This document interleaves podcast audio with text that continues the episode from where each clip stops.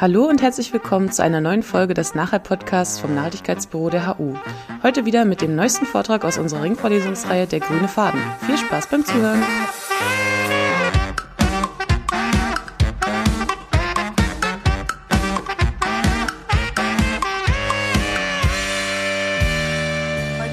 kurzen ähm, Überblick geben, so ein bisschen über die Geschichte, wie lange reden wir eigentlich schon über das Thema Energiewende. Ähm, die Medienpräsenz ist in den letzten Jahren enorm gestiegen. Da könnte so ein bisschen der Eindruck aufkommen, es ist ein junges Thema. Es ging aber eigentlich schon 1973 los. Ähm, dann möchte ich ähm, eine Zwischenbilanz ziehen. Wo stehen wir heute?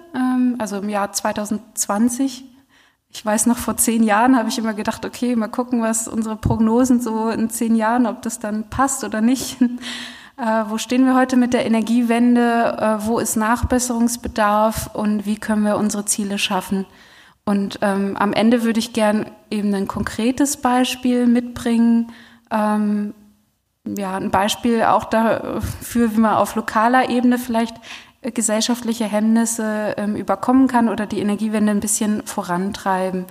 Und ähm, ja, ich würde mich sehr freuen, wenn eine Diskussion ähm, aufkommt, wenn ihr eure Fragen vielleicht mitbringt oder eure Meinungen.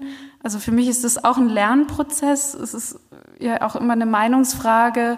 Äh, was ist jetzt ein guter Trigger für Veränderungen? Was funktioniert und was funktioniert nicht? Ähm, also ich habe das Gefühl, ähm, dass Fridays for Future ähm, einen ganz großen Anteil jetzt an der Veränderung, die ähm, die möglich ist, hatte und ähm, ja, würde gern darüber mit euch diskutieren, wie ihr das seht. Jetzt fange ich aber erstmal ein bisschen Geschichte an. Energiewende, ähm, wann kam der Begriff das erste Mal auf? Äh, das war äh, 1980 ist ein Buch erschienen äh, vom Öko-Institut, äh, das hieß Energiewende gemein, wenn man ins Mikro spricht, kann man seine Folie nicht lesen. ähm, Wachstum und Wohlstand ohne Erdöl und Uran. Ähm, da ging es eigentlich mehr um das Thema ähm, ja, Kernenergie und Einsparung von fossilen Energien, damit wir unabhängiger werden äh, von Im Energieimporten und eben von der gefährlichen Kernenergie. Das ging eigentlich los mit den Ölkrisen. 1973 ähm, war eine Ölkrise, die ähm, hier ziemlich starke Auswirkungen hatte, wo es dann möglich war, ein Tempolimit mal so eben einzuführen. Also das, worüber heute ganz emotional gestritten wird, äh, war da ganz schnell möglich. Es gab autofreie Sonntage ähm, und da wurde auch schon geworben fürs Energiesparen. Auf Briefmarken gab es so den Stempel Energiesparen unsere beste Energiequelle. Also das war 1973 schon. Ähm, dann waren die Ölkrisen äh, erstmal vorbei, dann ging das Interesse ein bisschen zurück. Ähm, es kam dann noch mal eine ähm, in den 80er Jahren ähm, und das hat dann ähm, zum Beispiel die Wärmeschutzverordnung für Gebäude möglich gemacht. Wir haben ähm, 86 dann ähm, die Reaktorkatastrophe von Tschernobyl gehabt, was nochmal die Widerstände gegen ähm, Atomkraft sehr stark äh, verstärkt hat. Und dann im Jahr 2000 war es soweit, dass man gesagt hat, äh, wir wollen jetzt ähm, aussteigen in Deutschland, ähm, das Atomausstiegsgesetz. Ähm, interessanterweise ähm, der Vorläufer vom Erneuerbaren Energien Einspargesetz, den gab es schon viel früher, den gab es schon 1991. Und ich habe mal nachgelesen für diesen Vortrag, wie das eigentlich entstanden ist. Äh, das, äh, der Vater war eigentlich von der CSU, also es war eine Koalition von CSU und Grünen, ähm, die es eben möglich gemacht haben, dass erneuerbare Energien auch eine ähm, auskömmliche Einspeisevergütung äh, bekommen. Und zwar war das ein CSU-Politiker, der ähm, ein Wasserkraftwerk hatte, seine Familie hatte eins und die mussten immer mit den Stromversorgern um die äh, Preise feilschen und haben eigentlich ähm, nur einen Spottpreis bekommen. Ähm, und der wollte das gern ändern und hat sich dann mit einem grünen Politiker zusammengetan, weil er wusste, okay, die Grünen äh, wollen das aus ähm, moralischer Sicht auch. Und äh, dann ist im Prinzip dieser Vorläufer vom Erneuerbaren Energien Einspeisegesetz ähm, durch die beiden eingebracht worden und äh, zu einem Gesetz geworden. Das ist so ähm, ja einer der Hintergründe von der Energiewende, also dieses Thema ähm, Einsparung fossiler Energien und äh, weg von der Kernenergie. Das andere ist natürlich Klimawandel. Ähm, das äh, ging eigentlich schon 1973 los, dass man gemerkt hat, das ist ein Thema, über das man sich Gedanken machen muss. Das wurde schon auf der UN-Konferenz in Stockholm zur Umwelt des Menschen ähm, besprochen, dass man ähm, Treibhausgase, also die Treibhausgase wahrscheinlich das Klima verändern und dass man ähm, forschen sollte und auch schauen sollte, dass man die reduziert vorsichtshalber, ähm, um eben gefährlichen Klimawandel abzuwenden. Ähm, Mitte der 80er Jahre waren diese Bilder, die Sie hier sehen, ähm, auf dem Spiegel schon drauf. Also das habe ich jetzt auch erst mitbekommen, als ich recherchiert habe für den Vortrag. Also im Jahr 1986 war das schon ein Thema, ähm, was wir jetzt irgendwie 40, fast 40 Jahre später ähm, immer noch diskutieren, als wäre es eine Erkenntnis von vor fünf Jahren oder so. Also zumindest für manche, manche. Also da sieht man irgendwie auch so eine Gesellschaft vergisst auch wieder. Ähm, ja, 87 wurde die Enquete-Kommission gegründet, die sich mit dem Thema ähm, vom Bundestag aus ähm, beschäftigen sollte. Ähm, und äh, 1997 kam es dann zum Kyoto-Protokoll, wo man sich dann international ähm, geeinigt hat, ähm, verbindlich geeinigt hat, Emissionen zu reduzieren. Ähm, also das war sozusagen das erste Gesetz mit äh, richtig harter, ähm, harten Anforderungen an die Emissionsminderung. Ja, 2005 wurde dann auf europäischer Ebene der Emissionshandel ähm, eingeführt, um die Emissionen in Europa zu regeln. Ähm, und 2010 kam es dann zum Energiekonzept der Bundesregierung, was, glaube ich, heute so ein bisschen unsere Vorstellung von der Energiewende äh, prägt. Also wenn ich an dran denke, was ist Energiewende, dann denke ich sofort ans Energiekonzept der Bundesregierung. Was sind die Ziele, ähm, die in diesem Konzept dargelegt werden? Das soll sozusagen so einen richtungsweisenden ja, Pfeiler markieren. Ähm, das ist der Kompass ähm, für die Energiewende. Und da sind eigentlich äh, vier Themen die äh, oder vier Ziele. Klimaschutz, der Kernenergieausstieg, Versorgungssicherheit und Wettbewerbsfähigkeit. Also es geht nicht nur um das eine, es ist dieser Vierklang im Grunde. Ähm, dort ist auch ähm, dargelegt, ähm, was man sich beim Klimaschutz für Ziele setzt. Man äh, hat gesagt, dass man bis 2050 80 bis 95 Prozent ähm, der Treibhausgasemissionen reduzieren möchte gegenüber 1990. Ähm, und äh, hat auch Zwischenziele festgelegt. Wenn man die mal ähm, grob überschlägt, was bedeutet das ähm, pro Kopf? Wie viel Ausstoß ähm, haben wir dann bis 2050 noch? Dann kommt man, wenn man es linear interpoliert, auf 5,5 Tonnen pro Kopf. Und da ist eben die Frage, reicht das aus äh, für das Pariser Klimaschutzziel, zu dem wir uns ja auch völkerrechtlich verpflichtet haben? Da gibt's ähm, ja, die Klimawissenschaft ähm, kann das auch grob berechnen, wie viel CO2 wir noch ausstoßen dürfen, um ein bestimmtes Ziel, ähm, Erwärmungsziel nicht zu überschreiten. Und 2019 gab es ein Paper, was mal verschiedene Rechnungen verglichen hat ähm, oder versucht hat, vergleichbar zu machen. Ähm, und da ist eigentlich das zentrale Ergebnis, Zusammengefasst, äh, für das 1,5 Grad Ziel, um das mit 50 Prozent Wahrscheinlichkeit noch einzuhalten, dürfen wir nur noch 480 ähm, Milliarden Tonnen ausstoßen bis zum Ende des Jahrhunderts. Ähm, das ist sehr wenig, wenn man sich überlegt, wie viel wir heute im Moment ausstoßen. Hier sehen Sie die Kurve. Ähm, Im Moment sind wir so bei 37 Milliarden Tonnen CO2-Ausstoß pro Jahr. Wenn man diese 480, die wir noch ausstoßen dürfen, durch ähm, 37 teilt, dann können wir noch 13 Jahre weiter so machen, dann ist das Budget aufgebraucht. Ähm, bei dem 2-Grad-Ziel ist ein bisschen mehr Luft. Ähm, da sind es ähm, 1300 Milliarden Tonnen, die noch ausgestoßen werden können, wenn wir es mit 50 Prozent Wahrscheinlichkeit noch schaffen wollen, unter zwei Grad zu bleiben. Und ähm, das würde eine Restzeit von 35 Jahre bedeuten. Also das heißt, ähm, wir haben ja in Deutschland schon auch eine lange Historie des CO2-Ausstoßes und jetzt kommen Länder ähm, wie ähm, Indien und Pakistan und sagen, ähm, wir möchten jetzt auch, bei denen geht es gerade erst so los, sieht man hier so ein bisschen in der Grafik auch. Ähm, also wenn man sagt, man legt so Gerechtigkeitsmaßstäbe an, ähm, auch mit einem historischen Rückblick, dann müssten wir eigentlich übermorgen auf Null sein. Ähm, das geht natürlich nicht gesellschaftlich gesehen. Wenn man jetzt anfängt, ab heute in die Zukunft zu rechnen, wenn wir das Budget, was heute noch bleibt, gleichmäßig aufteilen ähm, pro Kopf ähm, und sagen, es gibt acht Milliarden Menschen auf der Welt äh, bis 2050. Ähm, bis 2050 ist noch 30 Jahre und danach wollen wir auf Null sein. Dann kommen wir so auf 5,4 Tonnen pro Kopf und Jahr, die man noch ausstoßen kann im Durchschnitt.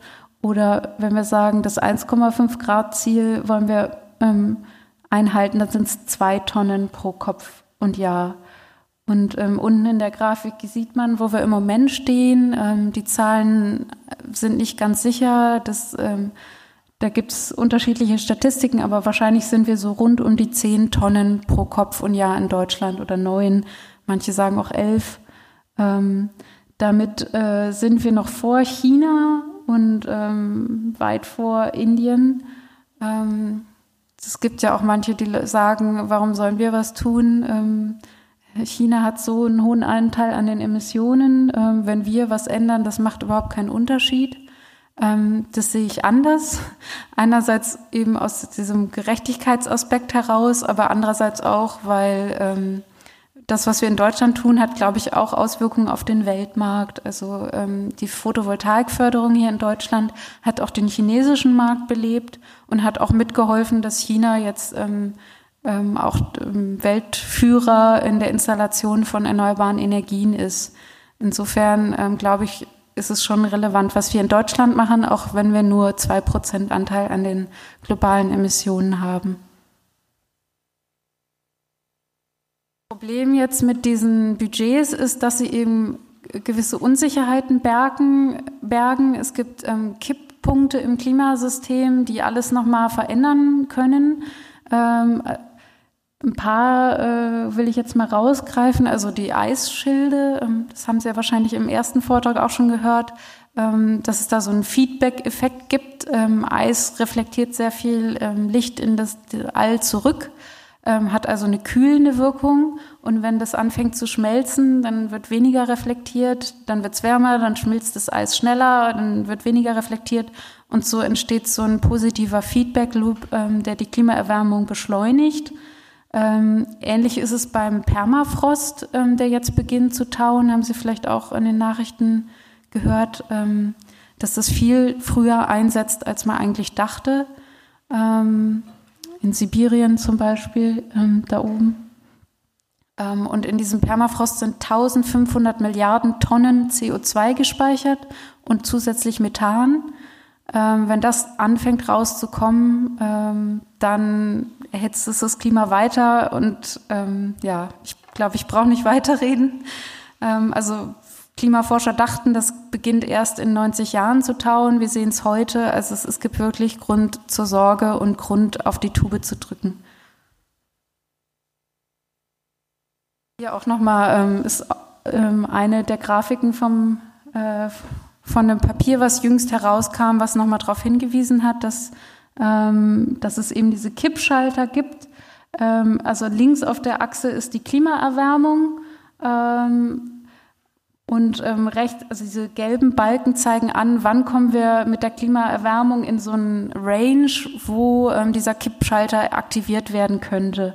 Und man sieht eben, wenn wir unter zwei Grad Erwärmung bleiben, dann sind wir von manchen Kippschaltern weiter entfernt. Also zum Beispiel vom Permafrost, äh, kompletten Auftauen des Permafrosts. Bis, äh, bisschen geht's ja schon los. Ähm, genau, aber was zum Beispiel äh, schnell passiert, ist, dass Warmwasserkorallen sterben. Also man geht eigentlich davon aus, dass bei zwei Grad Erwärmung ähm, keine Warmwasserkorallen überleben können. Einerseits, weil sie mit den warmen Temperaturen nicht gut klarkommen, andererseits, weil CO2, das sich im Meerwasser löst, ähm, macht ein saureres Milieu und dann können die keine Kalkschalen bilden.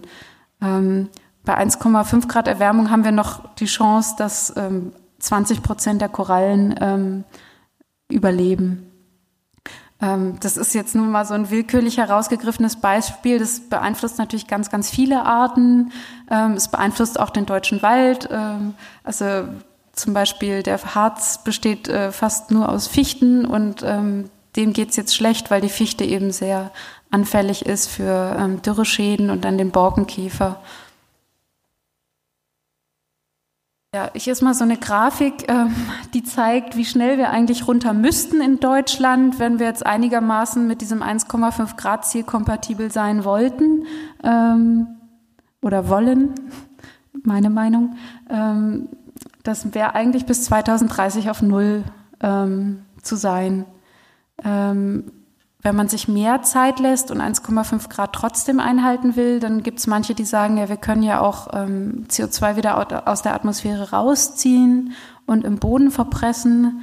Ähm, ob man sich darauf verlassen sollte, das will ich stark in Frage stellen. Also meiner Meinung nach ähm, gibt es keine Reservoire, von denen man sagen kann, die sind so sicher, so dicht, ähm, dass wir es riskieren können, ähm, uns darauf zu verlassen. Denn wenn das einmal auf alles auf einmal mal rauskommt, ähm, dann haben wir ein echtes Problem.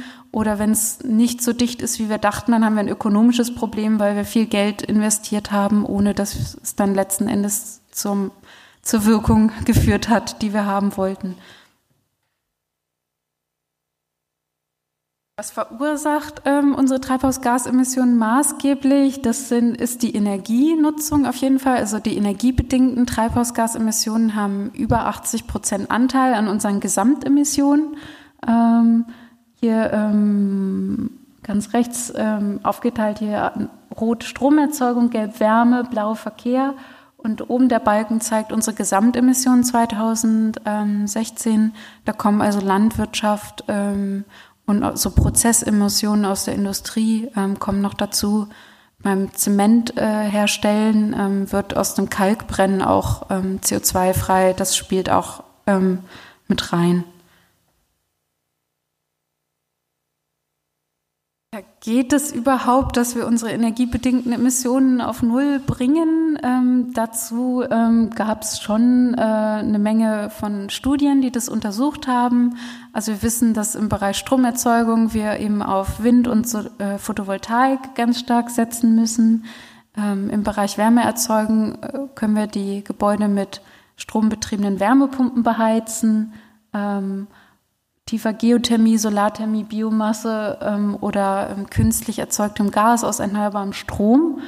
Ähm, und im Verkehr können wir auf Elektro-Pkw, Elektro-Lkw und Schwerlastverkehr umsteigen. Und es wurde auch technisch durchgerechnet. Also es ist jetzt nicht so, dass man gesagt hat, ah, das hört sich gut an, sondern man hat auch wirklich versucht, ähm, die Verbräuche nachzubilden, ähm, das Ganze auch zeitlich hoch aufgelöst. Wann wird der Wind, wann scheint die Sonne, wann wird Strom nachgefragt? Wie können wir das in Einklang bringen? Also ich habe hier mal so drei Studien äh, mitgebracht, ähm, die das gemacht haben und die zeigen, technisch ist es im Prinzip machbar. An einer habe ich auch mitgewirkt ähm, und bin da auch zuversichtlich, wenn wir wollen, ähm, dann geht es. Hier ist nochmal eine Grafik, die das eben verdeutlicht, was da die Herausforderung ist. Also in Blau ist die Einspeise oder die Stromerzeugung der Windenergie, in Gelb die Stromerzeugung der Photovoltaik und in ähm, rot sehen Sie die Stromnachfrage. Ähm, da ist schon ein bisschen unterstellt, dass wir Lastmanagement machen können, also dass Elektrofahrzeuge auch ähm, ein Stück weit, äh, wenn sie jetzt ähm, längere Zeit stehen, dann auch den, dann den Strom ziehen für die Batterieladung, wenn gerade das Stromangebot da ist. Das erlaubt eine gewisse Flexibilisierung, aber Sie sehen trotzdem, ähm, es gibt ziemlich viele Zeiten, wo eben Stromnachfrage da ist und kein Angebot oder auch Überschüsse. Also im Bild unten sieht man dann auch mal so eine ähm, ja, Windflaute. Äh, das müsste der Dezember sein, genau. Ähm, ja, wo man dann auch Langzeitspeicher braucht, um das auszugleichen. Ähm, aber auch da gibt es dann Möglichkeiten. Also wenn Sie das Thema interessiert, können wir auch darauf später eingehen. Genau, also wie wollen wir jetzt das Treibhausgasziel, das Versorgungssicherheitsziel ähm, und den Kernenergieausstieg schaffen? Dazu sagt das Energiekonzept auch, er nennt ähm, einige Strategien. Ähm, das sind dann untergeordnete Ziele. Der Stromverbrauch soll gesenkt werden. Ähm, der Anteil erneuerbarer Energien soll stark erhöht werden, also bis 100 Prozent dann letzten Endes. Ähm, der, Im Verkehr soll der Verbrauch gemindert werden und ähm, der Gebäudebestand soll klimaneutral werden. Ähm, das Energiekonzept war so ein richtungsweisendes Konzept. Das äh, war jetzt nicht streng verbindlich, sondern sollte erklären, warum die Regierung so eine Politik macht. Jetzt gibt es das Klimaschutzgesetz seit ähm, letztem Jahr, was das auch wirklich dem ganzen gesetzlichen Status verleiht, wo auch ähm, für die einzelnen Sektoren ähm, Einsparziele definiert sind. Ähm, also die Sektoren sind eben der Bereich Gebäude, Verkehr, die Stromerzeugung, ähm, die Industrie, ähm, also das umfasst auch diese Prozessemissionen aus der Zementherstellung, die Abfallwirtschaft und dann gibt es noch kleinere sonstige Bereiche. Hier ist mal so eine Darstellung, wie sich die Emissionen auf diese Bereiche aufteilen, wie sich das seit 1990 entwickelt hat bis 2018. Also ganz schön, es hat sich was getan. Das ähm, wir sind schon ähm, runtergekommen. Äh, auf, also heute ist es ungefähr bei 35 Prozent Minderung sind wir. Ähm, und da sieht man, dass der Bereich Energiewirtschaft, also die Stromerzeugung, die Wärmeerzeugung ganz stark ähm, zu den Treibhausgasemissionen ähm, beitragen. Ähm, und dann aber auch Industrie, ähm, also da wird alles gezählt, was die Industrie an Gas verbrennt, um Wärme zu erzeugen. oder auch industrieeigene Kraftwerke und dann der Bereich Gebäude, Verkehr und Landwirtschaft als etwas kleinere, aber auch sehr wichtige Bereiche. Ähm, das ist so eine Systematik, ähm, die wird für das Treibhausgasinventar verwendet, was äh, für die Klimaberichterstattung ähm, genutzt wird. Das heißt jetzt nicht, dass private Haushalte so wenig verbrauchen, weil die Emissionen aus der Stromerzeugung, die werden unten in der Energiewirtschaft gezählt. Weit sind wir bei den Zielen gekommen. Ich gehe jetzt die Sektoren mal durch. Ähm, zuerst der Bereich Strom.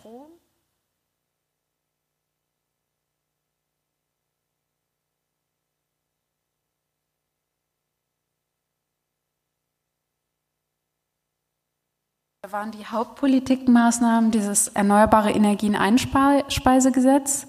Ähm, das Stromeinspeisegesetz hatte noch nicht so eine starke Wirkung, deswegen wurde es ähm, im Jahr 2000 ersetzt durch das Erneuerbare Energien Einspeisegesetz. Da hat man die Fördersätze nochmal kräftig erhöht. Ähm, dann gibt es den EU-Emissionshandel, wo eben im Kraftwerksbereich mit Verschmutzungs- oder CO2-Zertifikaten gehandelt wird. Und äh, nochmal hervorzuheben ist auch der Kohlekompromiss. Man hat eben gemerkt, ähm, der EU-Emissionshandel reicht nicht aus, ähm, um von der Kohle äh, runterzukommen. Und es braucht auch mehr Planungssicherheit. Und deswegen hat man nochmal, so wie beim Atomausstieg, dann auch ein ähm, Kohleausstiegsgesetz jetzt auf den Weg gebracht. Ja, ähm, der Emissionshandel hat zwischendurch nicht so gut funktioniert. Äh, ich glaube auch, weil man wollte, äh, dass er erstmal nicht so gut funktioniert. Es gab halt eine Testphase und dann hat man sich aber auch nicht so richtig rangetraut. Äh, also es geht irgendwie auch viel um Wettbewerbsfähigkeit natürlich. Und da hatte man immer Angst, wenn man jetzt die CO2-Zertifikatpreise zu niedrig setzt, dass wir dann ins Hintertreffen gegenüber anderen Ländern geraten. Das hat zu einer ziemlichen Überausstattung des Marktes mit Zertifikaten ähm, geführt und ähm, zu einem Preisverfall. Also 2014 war der Preis unter 5 Euro die Tonne und man wollte eigentlich eher so bei 20 sein. Ähm, da hat man jetzt äh, endlich Konsequenzen draus gezogen und ähm, so einen Mindestpreismechanismus auch festgelegt, ähm, dass ähm, ja, Es ist jetzt in letzter Zeit wieder stark angestiegen und die Hoffnung ist, dass der CO2-Preis jetzt auch so hoch bleibt im Emissionshandel. Aber es war eben für den Ausbau erneuerbarer Energien oder Ausstieg aus der Kohle war es kein ähm, Signal, was stark genug war, um diesen Ausbau voranzutreiben. Den Ausbau, den wir gesehen haben, der erneuerbaren Energien, das war mehr durch das Einspeisevergütungsgesetz ähm, bedingt. Ein schöner Erfolg ähm, ist, ähm, sind die Lernkosten-Lernkurven, die wir durchschritten haben. Da rechts oben ähm, sehen Sie, wie der Photovoltaikstrompreis gefallen ist äh, vom Jahr 2000 bis heute. Ähm, wir waren mal bei 70 Cent für die Kilowattstunde und sind heute, ähm, ja, so kommt drauf an, ähm, die großen Freiflächenanlagen, die können sogar für 4 Cent die Kilowattstunde Strom erzeugen die kleineren auf Gebäuden, vielleicht dann auch nicht so günstig ausgerichteten, vielleicht so für 12 Cent die Kilowattstunde. Ähm, blöderweise habe ich jetzt keine Windenergie-Lernkurve. Photovoltaik wird immer gezeigt. Wie sieht's aus mit Wind? Äh, da waren die Lernkurven nicht ganz so krass, aber auch ähm, sehr deutlich. Ähm, also auch da ist man mindestens 10 Prozent oder 15 Prozent runtergekommen von den Kosten. Und das wird auch ähm, international ähm, dem Erneuerbaren Energien Einspeisegesetz zugeschrieben. Das haben auch viele Länder kopiert, äh, Südafrika, Ägypten ähm, und andere Länder. Ähm, also das kann man schon als Erfolgsmodell äh, bewerten. Ähm, das wurde jetzt umgestellt, ein bisschen die Systematik auf Ausschreibungen. Ähm, da gibt's Kritik dran. Falls ihr das Thema interessiert, können wir da auch später drüber diskutieren. Ich reiße jetzt so ein paar Themen an und Sie sagen dann später, was Sie mehr interessiert und was vielleicht nicht so sehr.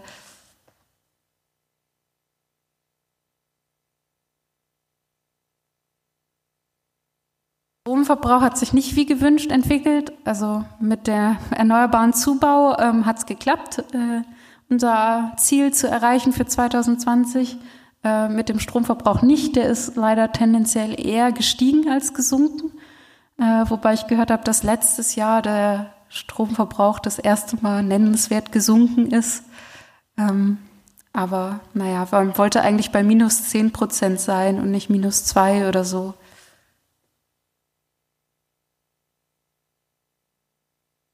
Ja, hier sieht man nochmal dann, wie die Erzeugung aus ähm, Fossilen zurückgegangen ist. Oben in dunkelbraun ist die Braunkohle, in grau ist die Kernenergie und in ähm, schwarz die Steinkohle.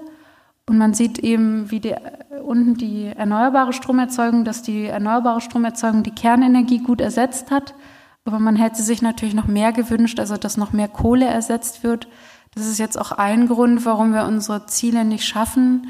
Ähm, man hätte einfach noch mehr erneuerbare Stromerzeuger zubauen müssen, um nicht nur die Kernenergie, die ja ja, als treibhausgasneutral angesehen wird, zu ersetzen, sondern auch den Kohlestrom. Ähm, so ist es dann insgesamt runtergegangen mit den Emissionen aus dem Stromsektor. Ähm, also der CO2-Faktor ist von 700 Gramm pro Kilowattstunde auf heute ungefähr 520 Gramm pro Kilowattstunde gefallen.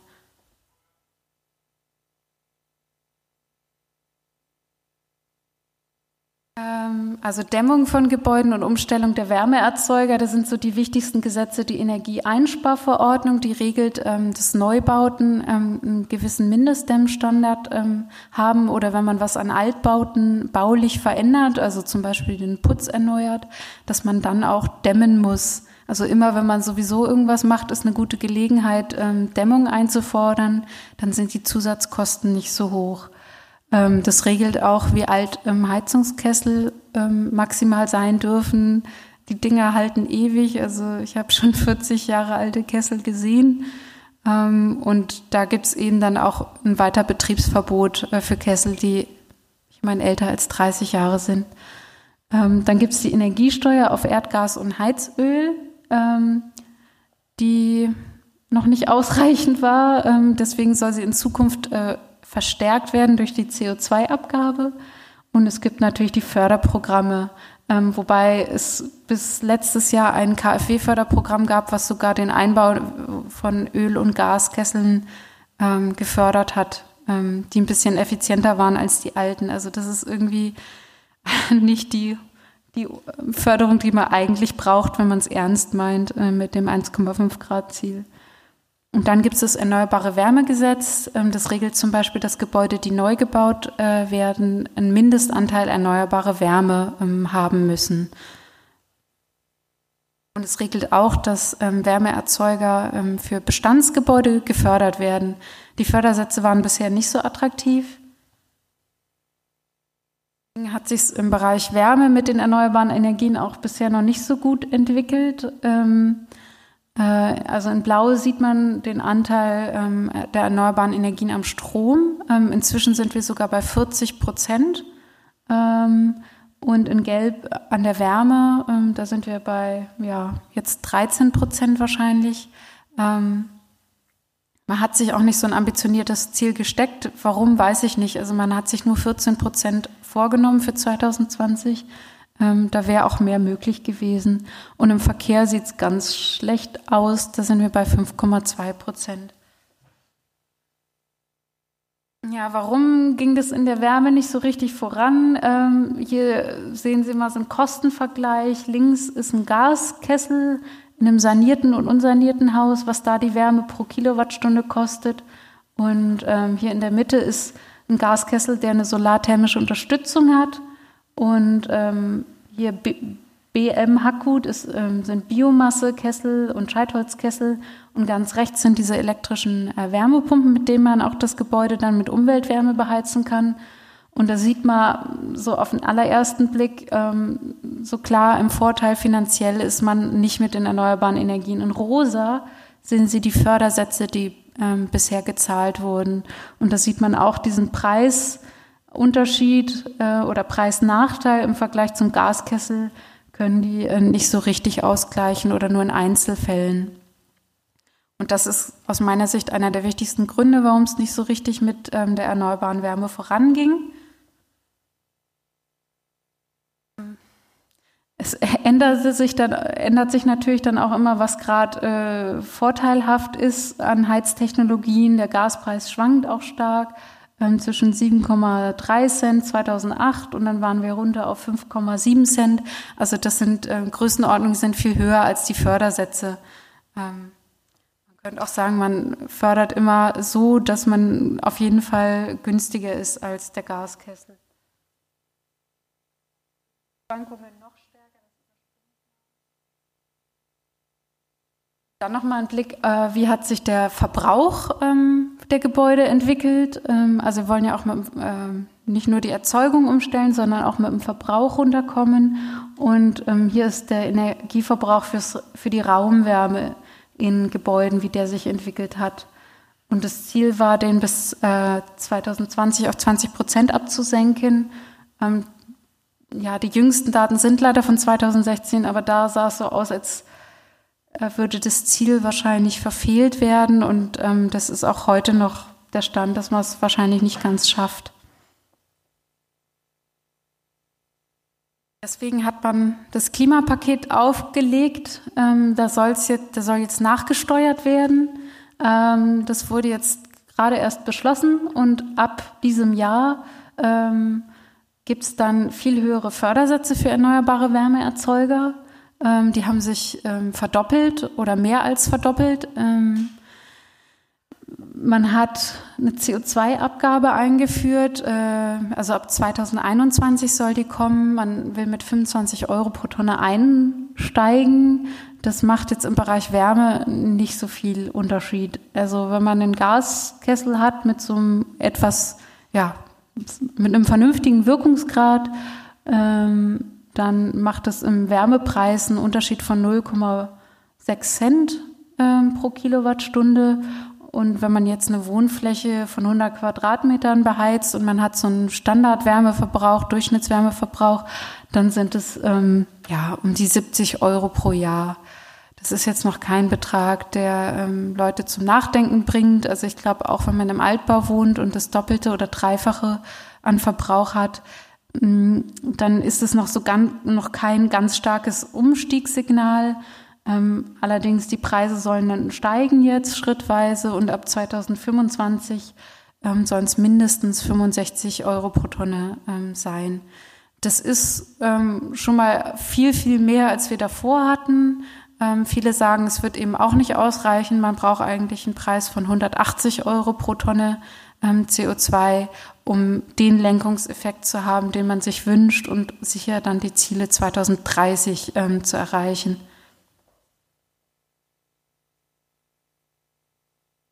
Ja, also wir brauchen einen höheren Einstiegspreis für CO2.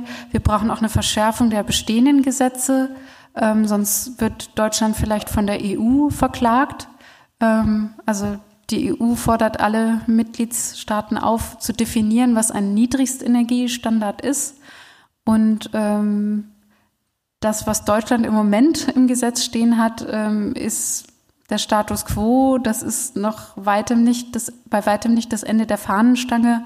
Und ähm, mit der Neuerung vom Gesetz, die jetzt kommen soll, wird es nicht verschärft. Also das ist, das ist, da stecken ähm, Bremser der Energiewende dahinter. Dieses Gesetz wird seit drei Jahren ähm, diskutiert. Ähm, also ich weiß, als ich vom IFO weggegangen bin, da hieß es, es kommt bald. Das ist jetzt zwei Jahre her oder so. Ähm, und äh, ja, es ist immer noch nicht raus und wahrscheinlich wird das, was drin äh, steht, viel zu wenig sein. Es braucht aber auch ein stärkeres Problembewusstsein bei den Gebäudeeigentümern. Ähm, das Thema Dämmen ist komplex und ich verstehe, dass man sich da nicht so gerne rantraut. Und deswegen glaube ich, braucht es auch viele Angebote, die, Leute motivieren, sich auch mit dem Thema zu beschäftigen. Wir haben eine ähm, Energieberatungsagentur in Heidelberg, die berät die Leute, die es kennen, aber die allermeisten nicht. Die sitzen in Wieblingen ähm, wo, also im Vorort, wo, kaum, wo es kaum jemand hinverschlägt. Die haben eine unauffällige Internetseite. Also ähm, ja, ähm, es braucht auch mehr Handwerker. Ähm, irgendwie läuft im deutschen Handwerk, laufen die Fachkräfte weg oder es kommt zu wenig Nachwuchs. Und es ist im Moment auch echt schwer, einen Handwerker zu finden, ähm, der einem das Gebäude dämmt und einen fairen Preis macht. Ähm, und da sollte die Politik, denke ich, auch mehr mithelfen, ähm, mehr Leute zu motivieren, diesen Beruf auch wieder zu ergreifen. Noch kurz zum Thema Verkehr. Ähm, die Bilder deuten an, was passieren soll. Wir wollen weg von Verbrennungsmotoren hin zu Fahrradverkehr, möglichst ÖPNV oder, und Elektrofahrzeugen ähm, und im Bereich ähm, Transport eben ähm, hin zum Oberleitungs-LKW oder zu Wasserstoff oder ähm, ähm, mit anderem erneuerbaren Gas betriebener Mobilität. Da sind die hauptpolitischen Instrumente ähm, die Energiesteuer auf Benzin, die Kfz-Steuer und das wichtigste Instrument ist eigentlich die Flottengrenzwertregelung, wo man sagt, alle Fahrzeuge, die neu verkauft werden, müssen im Schnitt einen bestimmten ähm, Effizienzstandard oder CO2-Standard einhalten. Man darf ähm, ähm, Fahrzeuge verkaufen, die drüber liegen. Dafür muss man aber auch Fahrzeuge verkaufen, die drunter liegen. Ähm, und Elektrofahrzeuge zum Beispiel werden dort mit 0 Gramm CO2 angerechnet. Die ähm, wirken sich sehr günstig ähm, dann aus. Ähm, und äh, leider hat es auch möglich gemacht, dass es eben auch mehr SUVs verkauft werden. Also SUVs kann man ausgleichen, indem man auch Elektrofahrzeuge verkauft. Und ähm, hier müsste man eigentlich an der Anrechnungsmethodik was ändern. Zum Beispiel werden ähm, Elektrofahrzeuge, die Hybride sind, also die einen Teil auch noch mit ähm, Verbrennungsmotor zurücklegen, die werden auch mit Null angerechnet, statt mit ein bisschen mehr. Und ähm, Jetzt ist ein Trend zu verzeichnen, dass wir 20 Prozent ähm, SUVs ähm, bei den Neuzulassungen haben. Ähm, also 1990 oder 95 hat Angela Merkel gesagt, es wäre viel zu früh mit einer Ökosteuer. Man müsste der Industrie Zeit geben, dann wird sie das 3-Liter-Auto bauen. Sie haben ein 3-Liter-Auto gebaut und was mit der Zeit entstanden ist, ist der SUV gut, man kann sagen, es sind auch die Verbraucher, die das kaufen, die wollen nicht das 3-Liter-Auto, die wollen den SUV. Und ich glaube, das macht die Energiewende eben auch so schwer, dass man auch ein Stück weit steuern muss, was die Leute ähm, dann letzten Endes kaufen können. Also das ist die große Herausforderung, da ähm, immer innerhalb der Akzeptanzgrenzen zu bleiben, was die Regulierung angeht. Ähm, genau, ähm, man hat dann versucht, über Förderung von Elektrofahrzeugen da auch ähm, den Verkauf anzukurbeln. Wir wollten ursprünglich dieses Jahr ähm, eine Million Elektrofahrzeuge auf dem Markt haben. Ähm, da zeige ich gleich eine Grafik, wo wir ähm, jetzt stehen. Die Emissionen sind leider gar nicht zurückgegangen, kann man sagen, seit 1990. Das ist der einzige Bereich, wo eigentlich gar nichts passiert ist seit 1990. Ähm, und 2030 wollen wir bei minus 40 Prozent sein. Ähm, den höchsten Anteil an den Emissionen ähm, hat tatsächlich der Pkw-Verkehr auf der Straße. ja, die Nutzfahrzeuge, also Warentransport, hat so 36 Prozent Anteil. Wir haben steigende Fahrleistungen ähm, und das ist eigentlich auch der Grund dann, warum die Emissionen nicht zurückgehen. Also ähm, wir haben zwar Sieht man mal, das Gelbe ist, wie sich der CO2-Ausstoß von PKWs entwickelt hat von 1995 bis heute. Für äh, ist es ein Kilometer oder 100? Ähm, ist ja nicht angegeben, aber er ist um 15 Prozent zurückgegangen.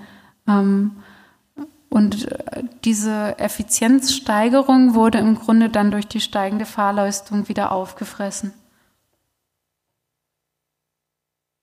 Man es dann nochmal, wie weit wir von unserem 2020er Ziel entfernt sind. Die blaue Linie ist der Endenergieverbrauchverkehr, ähm, den wir heute haben oder vermutlich haben. Sicher kann man es noch nicht sagen, weil die Daten noch nicht ausgewertet sind.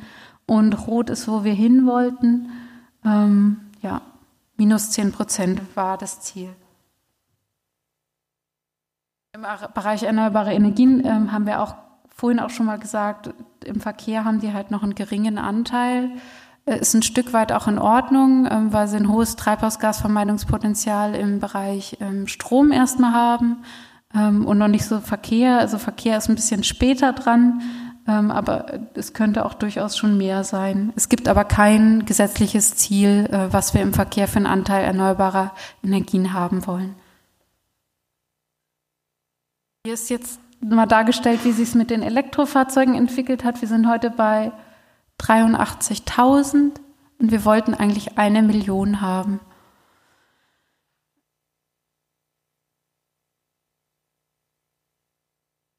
Wie könnte man jetzt es schaffen, dass man 2030 das Ziel für den Verkehr ähm, erreicht? Da hat das Uber ein äh, Papier, äh, finde ich auch mit sehr schönem, gut gewähltem Bild äh, rausgegeben, kein Grund zur Lücke. Ähm, und die haben im Grunde aufgezeigt, welche politischen Maßnahmen jetzt die, ähm, diese Emissionsminderung bringen können. Also die Höhe der Balken zeigt dann auch, wie viel das zur Minderung beiträgt. Ähm, also da ist im Grunde ähm, eine Anpassung von dieser Flottengrenzwertregelung vorgesehen. Ähm, ab 2030 soll es eine Quote für Elektrofahrzeuge geben. Also dass man nicht mehr sagt, ihr dürft da hin und her schieben, sondern ihr müsst 70 Prozent Anteil Elektrofahrzeuge bei den Neuwagen haben. Dass man auch bei Neuwagen eine Bonus-Malus-Regelung macht. Also wer ein verbrauchsintensives Auto kauft, der muss mehr zahlen und wer ein ähm, sparsames Auto ähm, kauft, der, der kriegt einen Bonus, ähm, der über diese Mehrzahlungen finanziert wird. Ähm, ja, den größten Anteil hat eben die ähm, an Erhöhung der Energiesteuern, ähm, was jetzt mit der CO2-Abgabe auch angefangen wurde, aber eben in zu kleinem Maßstab. Abschaffung vom Dienstwagenprivileg oder Abschaffung der Entfernungspauschale haben dann auch noch höhere Beiträge. Jetzt nochmal in der Gesamtschau, äh, wie haben sich die Bereiche entwickelt ähm, und wo stehen wir heute? Ähm, also wir haben geschafft 35 Prozent Minderung. Wir wollten eigentlich 40 Prozent Minderung ähm, schaffen. Also es ist ein bisschen was auf jeden Fall passiert, ähm, aber eben nicht genug. Und wenn wir überlegen, wie schnell wollen wir eigentlich sein, dann müsste viel, viel mehr passieren.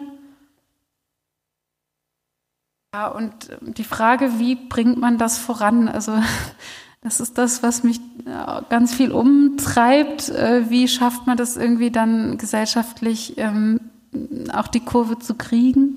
Ähm, also als Treiber begonnen hat es mit den Meteorologen und den Klimawissenschaftlern, die eigentlich 1970 schon gesagt haben, hier, das ist ein Thema. Darauf haben viele Politiker reagiert, die Vereinten Nationen. Es gab die, die UN-Umweltkonferenzen. Natürlich die Entwicklungsländer sind Treiber, die sagen, ähm, uns trifft es am härtesten. Ähm, ihr müsst es berücksichtigen. Wir möchten, dass ihr auch Klimaschutz bei euch macht. Ähm, die Umweltverbände, ich arbeite für den BUND, wir geben uns da Mühe, ähm, die Medien, ähm, Pionierunternehmen und aus meiner Sicht auch ganz stark Fridays for Future und ich bin denen so dankbar. Ähm, 2013 waren wir im Umweltministerium und haben das auch vorgeschlagen mit der CO2-Abgabe. Und da hat man sich bedankt und gesagt, dass man das im Prinzip für wirkungsvoll hält, aber dass das ähm, die Wahlen anstehen und dass man das jetzt nicht rausholen kann. Und ähm, ja, jetzt ist es eben doch möglich, ähm, das politisch zumindest äh, auf den Weg zu bringen. Und ich glaube, das hat auch stark ähm, mit Fridays for Future zu tun. Ähm, ja, die Bremser der Energiewende äh, sind natürlich die Alteingesessenen, ähm, die dadurch auch jetzt erstmal verlieren. Ähm, das sind die großen Energieversorger, aber es ist auch die energieintensive Industrie. Ähm, das haben wir äh, auch im Rheinland gemerkt, als wir mit den Gewerkschaften gesprochen haben. Ähm, wir haben immer gedacht, es geht um die Leute, die in den Tagebauen arbeiten. Und dann sagte uns der Gewerkschaftsführer, da, um die geht's eigentlich nicht so sehr. Das sind ein paar Leute, ähm, die finden andere Jobs, die kriegen auskömmliche äh, Abfindungen. Es geht auch um einen billigen Strompreis für die energieintensive Industrie. Ähm, die machen sich eben Sorgen, wenn der Kohleausstieg kommt, ähm, dass der Strompreis so stark steigt, dass sie eben nicht mehr so gut dastehen im internationalen Wettbewerb. Und ähm, das ist eigentlich das viel größere Thema. Ähm, ja, und dann ist es, glaube ich, auch die Macht der Gewohnheit und die Trägheit des Einzelnen. Also ähm, ich merke es an mir selber, dass es mir manchmal schwer fällt, den Umweg zum äh, Bioladen zu machen. Ähm, ja, aber auch, dass man komplexe Themen gerne verdrängt, wie zum Beispiel die Gebäudesanierung. Ähm, also das muss man schon richtig wollen und sich dahinter klemmen. Und da ist, glaube ich, der Leidensdruck noch nicht groß genug. Ähm, ja, man merkt immer, wie schnell eine Gesellschaft handeln kann, wenn eine Krise ansteht. Ich glaube, in Deutschland geht es so langsam los, dass man irgendwie merkt, es könnte auch ungemütlich hier in Deutschland werden. Nicht nur in Afrika, sondern auch in Deutschland. Äh, wir hatten 2018 ähm, Dürreschäden in der Landwirtschaft von 700 Millionen Euro. Ähm, die Bundesregierung hat 800 Millionen Euro ähm, freigestellt für die Beseitigung der Dürreschäden im Wald. Wir hatten 3,5 Milliarden Euro äh, Schäden an Gebäuden ähm, und Straßen und Häusern durch ähm, Starkregenereignisse. Und es ist sehr wahrscheinlich, dass eben diese ähm, Ereignisse durch den anthropogenen Klimawandel verursacht werden. Also so langsam wird es spürbar und äh, meine Hoffnung ist, dass man eben rechtzeitig genug ähm, diese Signale auch aufhängt und dann ähm, diese Trägheit ein Stück weit überwunden wird. Und da würde ich auch gerne im Anschluss mit euch darüber diskutieren. Was glaubt ihr? Was braucht's? Was kann die Gesellschaft irgendwie genug ähm, motivieren, ähm, solche Gewohnheiten auch zu ändern und diesen Weg mitzugehen? Ähm, Nochmal die Literatur befragt. Äh, es gibt Transformationsforschung. Was sagt die, was es braucht ähm, als Akteure des Wandels? Ähm, also Pioniere braucht es, die die Veränderungsideen entwickeln und ausprobieren. Es braucht die Umweltverbände ähm, und andere Verbände ähm, eben, die das Thema immer wieder auf die Agenda äh, bringen, die darauf hinweisen. Es braucht die Wissenschaft und Forschung, die natürlich die technischen Lösungs Lösungen anbietet oder auch bewertet, welche Politikmaßnahmen könnten eigentlich hilfreich sein. Es braucht die Medien. Also ich bin beeindruckt in letzter Zeit von der Tagesschau, wie häufig da das Thema Klimawandel ähm, behandelt wird und auch wirklich ähm, drastisch behandelt wird. Ähm, also da habe ich das Gefühl, wieso gibt es immer noch Leute, für die das kein Thema ist? Das kommt doch jetzt alle zwei Tage in der Tagesschau. Das müsste doch jetzt bei jedem eigentlich schon angekommen sein. Aber natürlich auch die großen Tageszeitungen und so weiter, die Wochenzeitungen. ja, und natürlich die Politik und Verwaltung, die das dann umsetzt. Und ähm, da kommt es auch, glaube ich, auf die Einzelnen an. Ähm, und darüber möchte ich jetzt noch ganz kurz sprechen.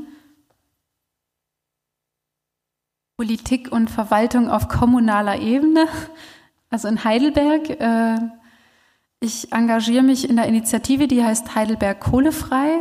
Ähm, und wir versuchen, dass Heidelberg unabhängig wird vom Steinkohlekraftwerk, was in Mannheim steht. Ähm,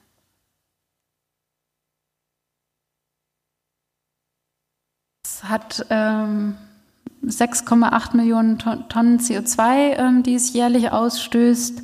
Ähm, und wir kriegen eben einen großen, großen Anteil unserer Fernwärme ähm, aus diesem Kraftwerk.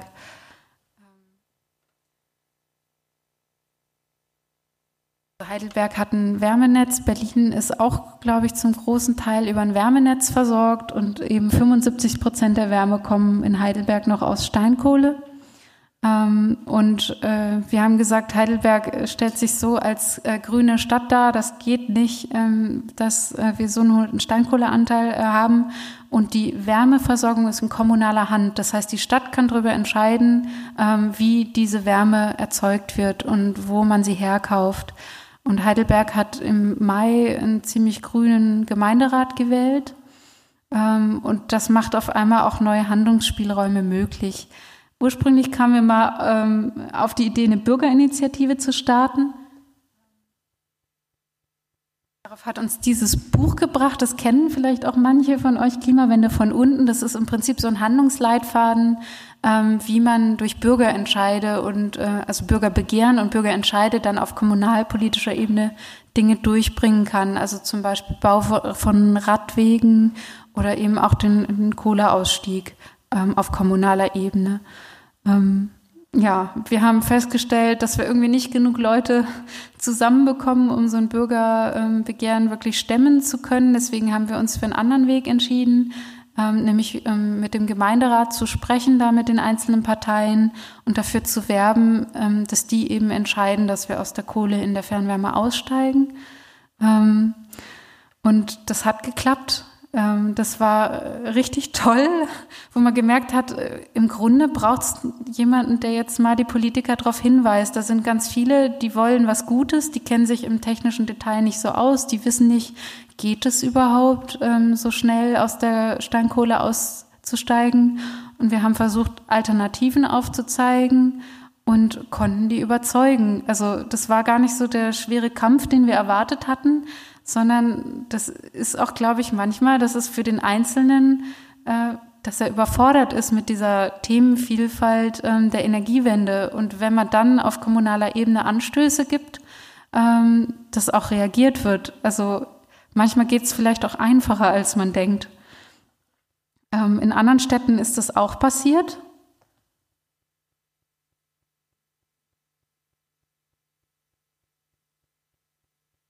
München gab es tatsächlich ein Bürgerbegehren und Bürgerentscheid und der wurde gewonnen. Ähm, München hat auch ein kommunales ähm, Steinkohlekraftwerk und in diesem Bürgerentscheid ähm, wurde beschlossen, dass das Kraftwerk statt im Jahr 2035 im Jahr 2022 abgeschaltet werden soll. Ähm, Hamburg ähm, hat es auch geschafft, einen Passus in das Klimaschutzgesetz aufzunehmen, dass ähm, keine ähm, Durchleitung von Kohlefernwärme zumindest übers Wärmenetz geschehen soll. Ähm, das hat den Hintergrund, dass ein Kraftwerk, was jetzt neu gebaut wurde, sich anschließen wollte. Ähm, das konnte man nicht direkt verbieten, dass dieses Kraftwerk jetzt fertig gebaut wird, aber man kann verbieten, dass es seine Wärme einspeist, wodurch es halt unwirtschaftlicher wird. Und ja, Berlin hat auch den Kohleausstieg ähm, beschlossen ähm, bis 2030. Ähm, das ist jetzt nicht über einen Bürgerentscheid gelaufen, aber ähm, eine Bürgerinitiative hat dazu beigetragen, dass das möglich wurde, ähm, dass die Politik das entscheidet. Und jetzt gerade läuft ein Bürgerbegehren in Kassel, ähm, eben um in Kassel aus der Kohle auszusteigen. Und das finde ich das Schöne. Auf Bundesebene stagniert ähm, das Kohleausstiegsgesetz ist jetzt noch nicht zu, äh, ganz zu Ende verhandelt, aber man kann schon sicher sein, eigentlich geht es zu langsam. Und die Hoffnung ist jetzt, wenn wir eben auf kommunaler Ebene den Wandel vorantreiben, dass wir das Ganze beschleunigen können. Und irgendwann schafft man einfach andere Tatsachen.